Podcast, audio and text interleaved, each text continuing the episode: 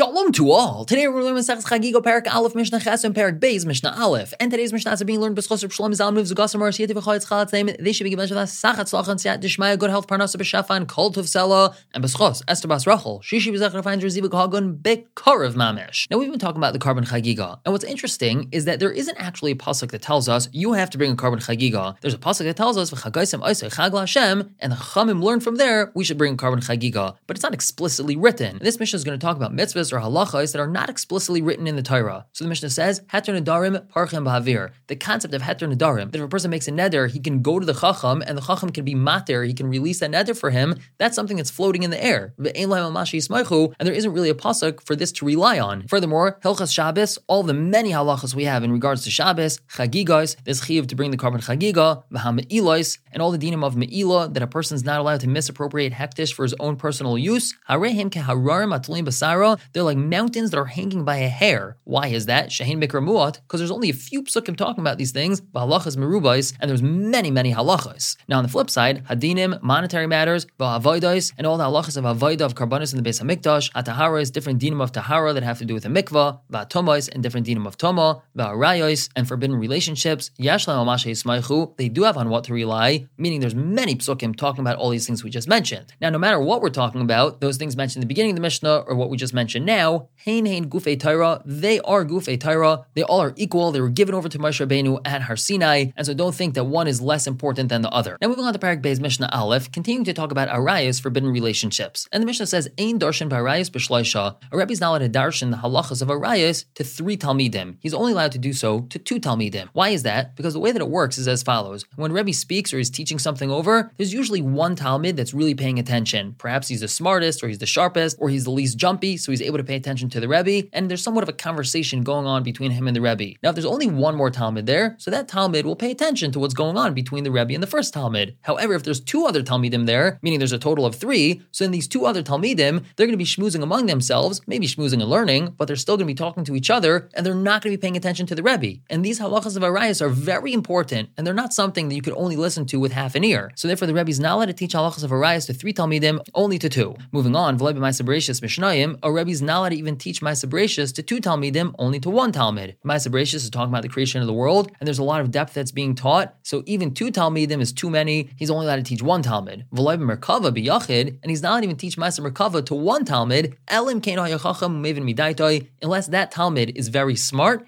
and he's able to understand things on his own that don't have to be explained to him as simple as 1 plus 1 equals 2. Now, Ma'aser Merkava is found in the first parak of Yechaskel Navi. It's a description of his vision of Hashem's Kisei HaKavod, and there's many deep esoteric concepts. We talk about Malach and we talk about Hashem's Kisei HaKavod, things that are not easily explained or easily understood, and therefore Rebbe's not allowed to teach even one Talmud unless a Talmud's sharp, he's a Chacham, he's smart, and he has to be able to understand things on his own that don't have to be spelled out for him. Now, once we mention deep esoteric concepts, the Mishnah says, anyone that pays attention, he's mizbainin, he focuses on, he starts asking questions about the following four things, Roy. It's better for him to have not to come to the world. And that's because these things are so deep and so profound, a person can run himself into real trouble in Amun and Hashem if he starts delving too deeply into these things. And what are they? Mala mala, what's above? Meaning, what's above the chayos that are mentioned in Meiser Merkava? There's something called Rakia and there's Kisei HaKavod. And once a person starts delving into these things, again, he could run himself into hot water, malamata, what's below the earth, malafnim, malachar, what's on the outside of the world. All these questions are things that are, should not be asked. And lastly, the Mishnah says, anyone that doesn't care about the kavod of his creator, meaning he doesn't have Vera in private, and he says, oh, Hashem's not watching me, Hashem's not here. It would have been better for him to have not come into the world. We're going to stop here for the day and pick up tomorrow with Mishnah Beis and Gimel, going back to discuss these korbanos that we bring on Yontif. For now,